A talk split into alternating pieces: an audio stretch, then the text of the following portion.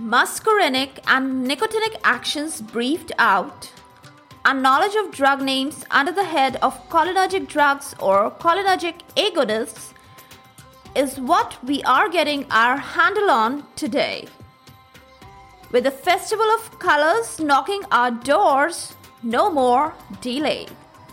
Welcome all to Is Pharmacology Difficult podcast. I'm your host, Dr. Radhika Vijay, MBBS MD Pharmacology, and this is the audio hub to get the best simplified basic tips, strategies, methods, and lots of ideas to learn better, understand better, and make your concepts crystal clear. If you really find and if there's a question hovering in your mind, is pharmacology difficult? Lend me your ears for a while and let in the magic of knowledge.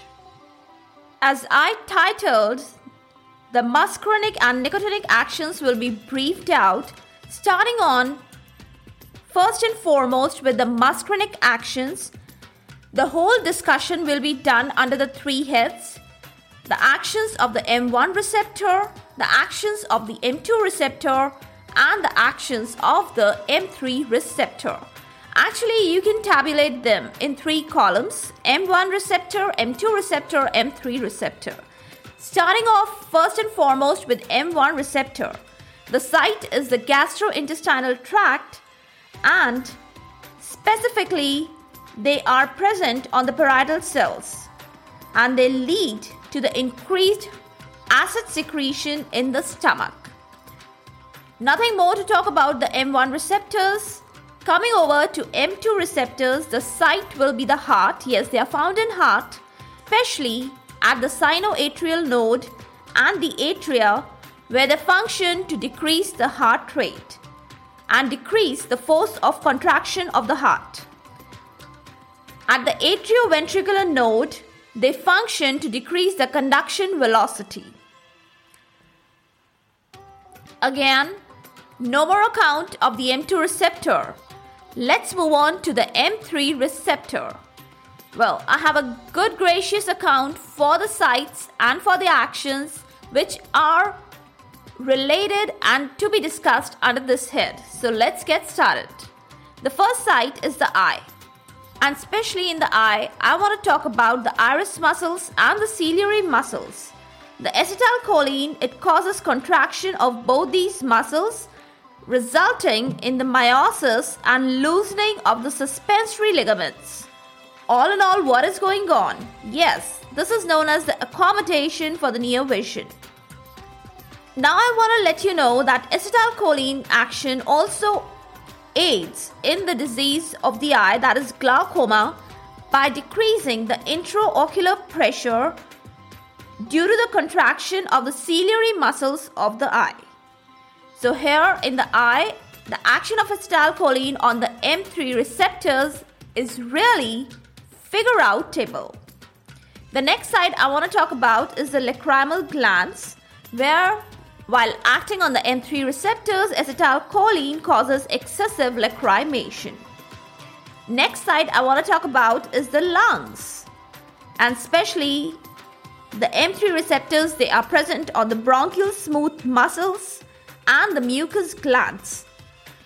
Where the action of acetylcholine, it causes contraction of the bronchial muscles and the secretions are enhanced.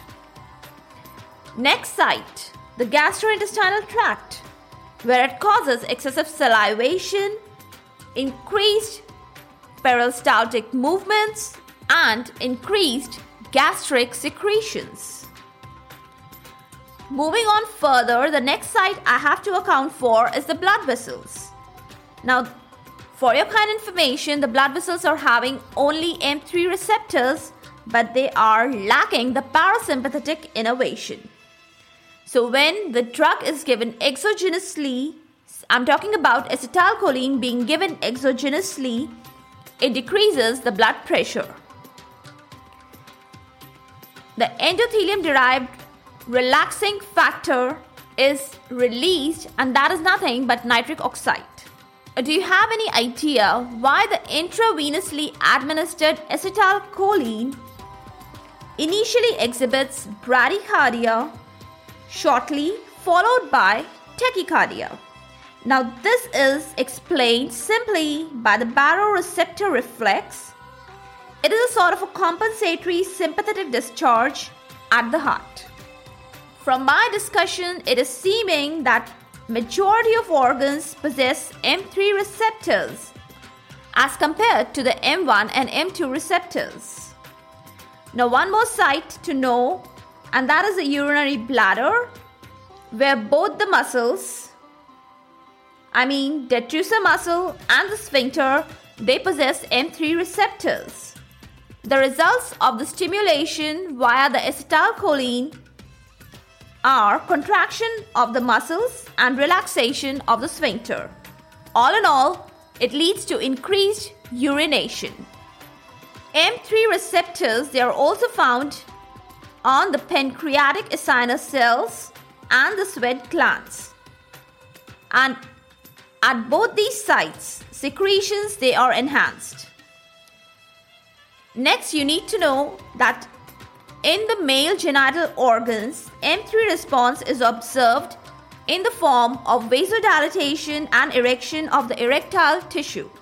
Now, just one more important two note point about the sweat glands is that they actually receive the sympathetic innervation, but the response is cholinergic, and that's quite contradictory.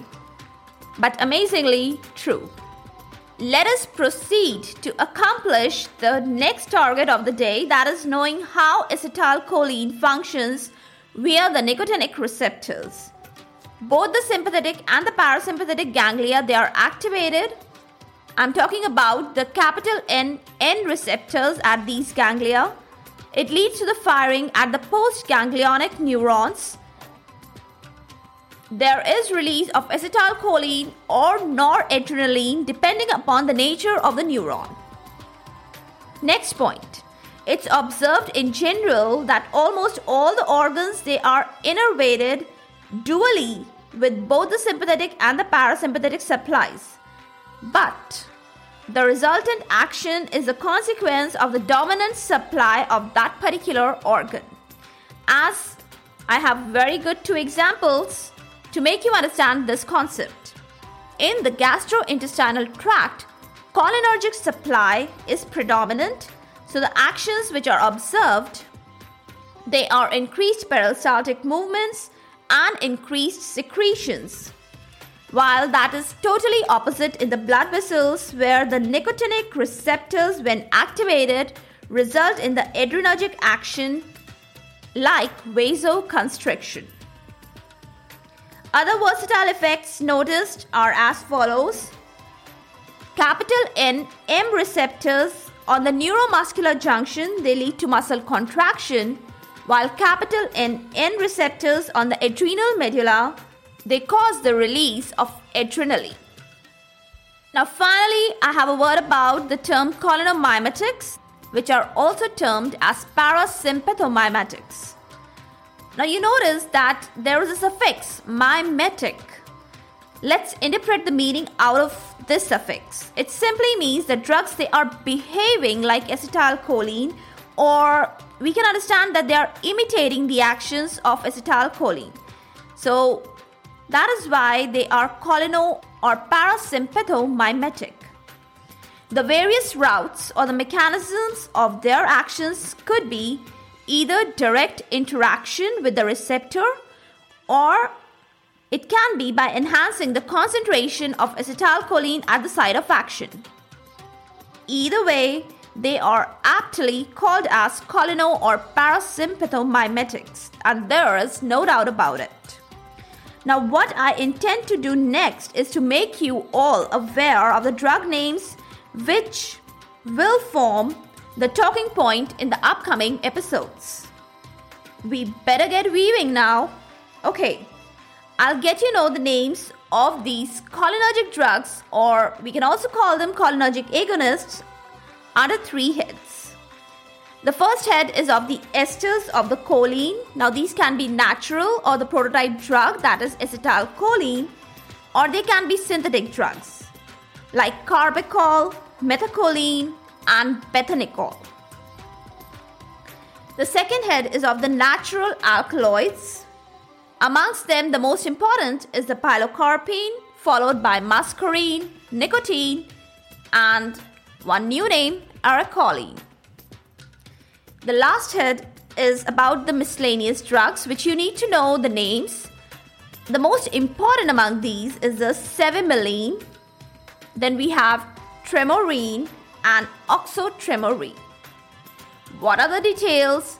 What are all these drugs about? We'll get to know in the upcoming episodes. So, finally, I've brought to light this great, good, gracious cholinergic lore today. It's time to let the colors fly their way. A little piece of advice to stay blithe and safe. For all the updates and latest episodes of my podcast, do visit www.ispharmacologydifficult.com, where you can also subscribe for a free monthly e newsletter of mine. It actually contains a lot of updates about medical sciences and drug information updates, and my podcast updates also. You can follow me on different social media handles like Twitter, Insta, Facebook, and LinkedIn. They all are with the same name is Pharmacology Difficult. If you are listening for the first time, do subscribe and follow whatever platform you are consuming this episode. Stay tuned. Do rate and review on iTunes, Apple Podcast. Stay safe, stay happy, stay enlightened. Thank you.